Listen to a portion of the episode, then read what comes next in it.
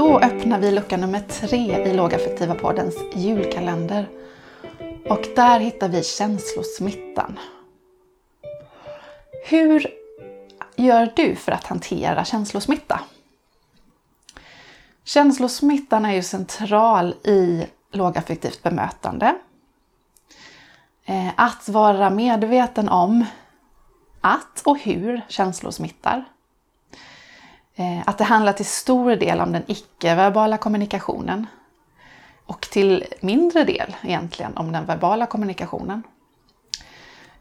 Det handlar ju om kroppsspråk, ansiktsuttryck, eh, var jag placerar mig i rummet och så vidare. Vi kommunicerar hela tiden genom vårt beteende. Eh, och i det lågaffektiva bemötandet så använder jag ju mig av den här icke-verbala kommunikationen för att avleda någon annans starka känsla för att smitta med lugn. För att undvika att känslorna skjuter i höjden och det blir kaos hos den andra. Men för att jag ska kunna göra det så krävs det ju att jag har koll på mig själv. Vilka känslor jag smittar över och hur starka känslor jag smittar över. Så var jag själv befinner mig på den här känslokurvan blir ju jätteviktigt. Jag tänkte fundera idag utifrån mitt eh, egna liv.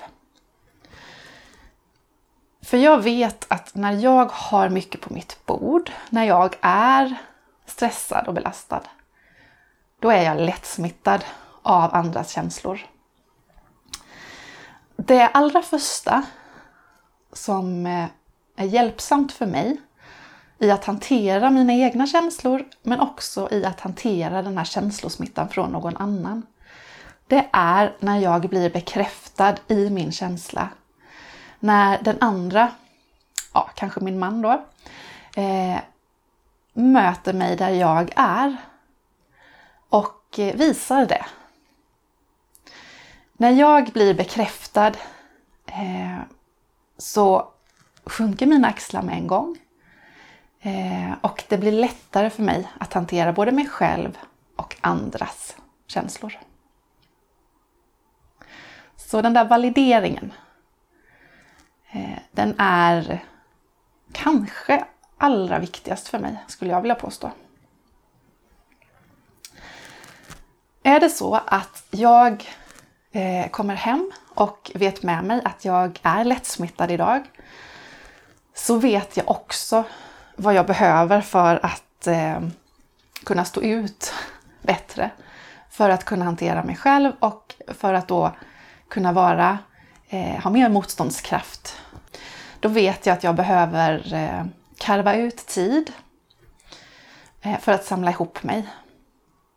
Eh, för att sänka min stress. Och sånt som funkar bra för mig är yoga, meditation och att vara ute och springa. Men sen är det oftast omöjligt att få till den där tiden när man kommer hem från jobbet och möter en familj som har väntat och kanske längtat efter en. Då har jag några små knep som hjälper mig. För jag behöver fortfarande den där tiden för mig själv att samla ihop mig så att jag har mer motståndskraft mot omgivningens känslosmitta. Eh, ett sånt knep är att dammsuga. För när jag dammsuger då är det ingen som stör mig. Det är så begripligt det jag gör. Eh, det är ju en rätt så nyttig grej att göra också, så det känns ju lite bättre för mig att göra det än att sticka ut och springa till exempel. Eh, när jag precis har kommit hem. Eh, det som är riktigt bra med dammsugning, förutom att det blir rent, det är ju att jag stänger av dammsugaren när jag är redo. När jag kan möta omgivningen igen och vet att nu är jag mer tålig för den där känslosmittan. För nu har jag samlat ihop mig själv. Sen är det ju så att om man tittar i kylskåpet så finns det ju alltid någonting som behöver handlas. Och det är också en tid där man kan samla ihop sig lite grann och komma tillbaka och klara av familjens känslosmitta lite bättre. Eh, är det så att jag inte har de där möjligheten att göra de aktiviteterna så hjälper det mig eh, att inte se den andra ansikte mot ansikte när vi kommunicerar. Eh, för jag klarar bättre av andras känslor, även fast jag kanske är i väldigt hög stress, om jag slipper ta in all information, all kommunikation som sker sådär icke-verbalt. Och när jag bara har vad den andra säger och vad jag själv säger tillbaka att förhålla mig till.